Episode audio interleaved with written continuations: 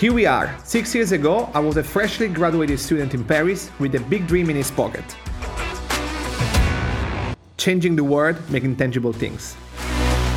Fast forward until now, the doors of my 30s, and I'm one of the youngest senior product managers in multinational company like Philips Hue.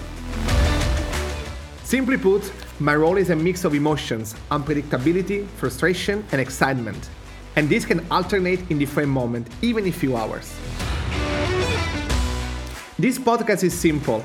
Every Monday morning, 7 a.m., I will share one new episode going through what there is behind my job, my deepest thoughts, and anything else that is going on in my mind. But here are a few rules. First one, I'm going to bring maximum three points per episode.